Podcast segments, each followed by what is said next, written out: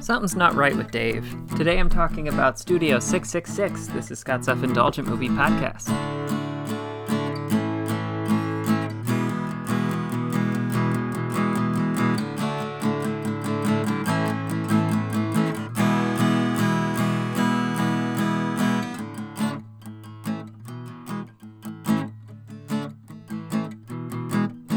Hello, movie friends. Welcome to Scott's Self Indulgent Movie Podcast. I am Scott, and today I am talking about Studio 666, which is the horror comedy that the Foo Fighters put together kind of on a whim, and I enjoyed it greatly um, for reasons I'll get into, and also just in general. Like, uh, I'll admit, I put off, as I'll say in my preamble, I put off watching this for a bit, but uh, enjoyed it now that I've actually seen it. So, without further ado, let's get started.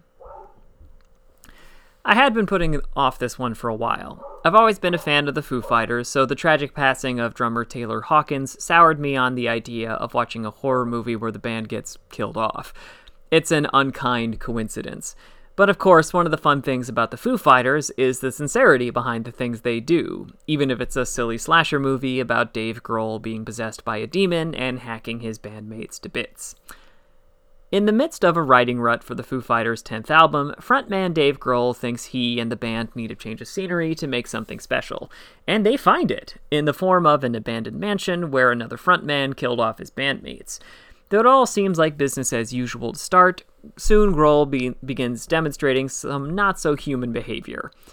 So, I'm sure a lot of reviews for this will be critical of how self indulgent the entire project is, how many of the band members, minus Dave, are obviously inexperienced actors, and how many how appreciation for the Foo Fighters is probably your barrier for enjoyment. And of course, that's exactly what I expected, which means I had a great time with it. First and foremost, it is very fun to watch a band and leading man like Dave Grohl, who have succeeded by being for everybody, hell, they almost never curse in their albums, get into an extremely adult adventure with buckets of blood and cursing like sailors. It's like a grown up version of when celebrities would pop up in a Scooby Doo team up, and I'm here for it. And it's not like the movie is extravagant. Almost all of the action takes place in and around the main mansion, which means it's up to the screenplay to come up with some gross kills and a couple couple of cameo roles from comedians or comedic actors like Whitney Cummings and Will Forte to liven things up. And the kills are surprisingly gory and over the top to the point of parody.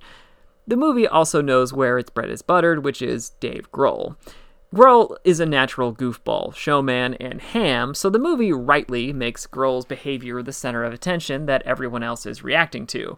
It's like an extreme version of the diva frontman losing his mind to drugs, except that the drugs are demonic possession, all of which blends together into an enjoyable, if simple, horror comedy. And it really looks like the band thought it would be fun to do, and that's enough. The verdict is it's simple, silly fun. While it'll work better for fans, Studio 666 is a gleefully ridiculous bit of horror filmmaking, and I had a lot of fun with it. 7 out of 10. This has been Scott's Self Indulgent Movie Podcast. Thank you so much for listening. Don't forget to like, share, and subscribe wherever you get your podcasts. And don't forget to join our Facebook group, Scott's Self Indulgent Movie World, for the latest reviews, discussions, and more. See you next time, everybody, and stay safe.